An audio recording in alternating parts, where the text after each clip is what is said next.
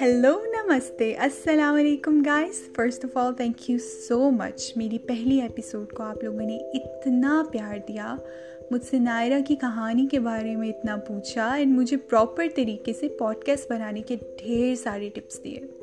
Again thank you so much इस प्यार, इस सम्मान के लिए। बिना और टाइम वेस्ट किए मैं नायरा की कहानी पे आना चाहती हूँ। लास्ट टाइम जो मैंने आप लोगों से सवाल किया था कि नायरा को क्या करना चाहिए तो मेजॉरिटी में लोगों ने यही कहा कि नायरा को अशोक के बारे में घर पे बता देना चाहिए।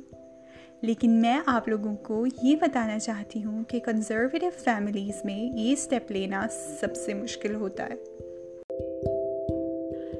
लोग अपने घर वालों के डर से या फिर उनकी इज़्ज़त रखने के लिए घर से भाग जाने वाला ऑप्शन अपना लेते हैं। वो भी इसलिए क्योंकि उनको वो चीज़ें खुद फेस नहीं करनी पड़ती। नायरा ने भी प्रैक्टिकल ऑप्शन छोड़ के बहुत बड़ी गलती कर दी। नायरा ने अशोक पे भरोसा किया।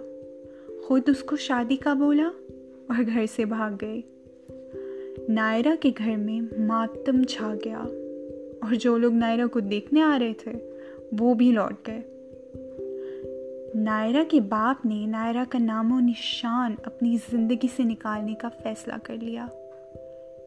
नायरा को जब घर से गए हफ़्ता हो गया तो नायरा की माँ ने भी उसके लौट आने की आस का गला घोंट दिया। नायरा की यूँ अचानक चले जाने से घर वालों की जो बदनामी हुई, सो हुई। छोटी बहनों के लिए एक भी रिश्ता मिलना मुश्किल हो गया था।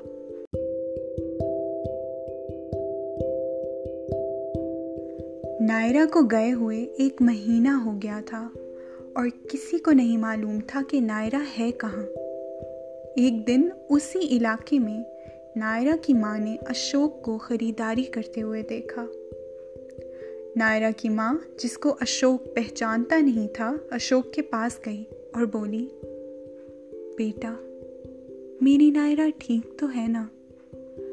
अशोक ने मुड़ के नायरा की माँ की तरफ़ देखा और बोला, उसके घर जाके पूछो माँ जी।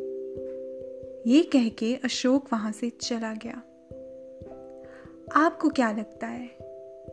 क्या नायरा अशोक के पास ही है और वो झूठ बोल रहा है?